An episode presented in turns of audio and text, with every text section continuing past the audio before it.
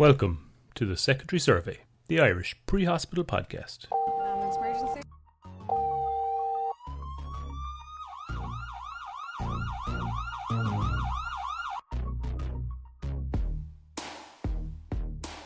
Hi, Viv Ford here. This is just a little piece that we said we'd add as a supplemental piece to our hemorrhage control episode. After we finished recording our hemorrhage control episode, we realised that we left a useful tool out in the recognition of significant blood loss. So here I am to speak extremely briefly about the Hateful Eight. It's important to take in the history of what happened to your patient. If your patient has had a significant mechanism of injury, stab wound or gunshot wound, etc. Observing your patient for the following clinical signs will indicate that your patient is exsanguinating.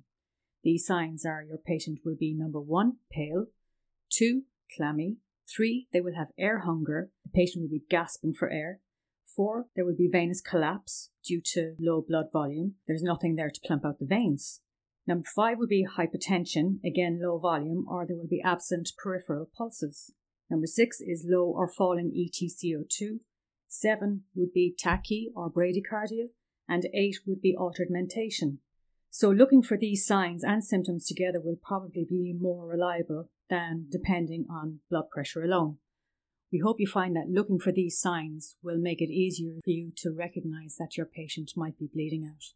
So, take care, and we hope to talk to you again next month. All information recorded is solely the opinion of the presenters and their guests. They do not represent the views of the employers nor associated with any establishment or service provider. Content is not to be taken as medical advice and should not affect established guidelines and protocols. Thank you for listening. Take care.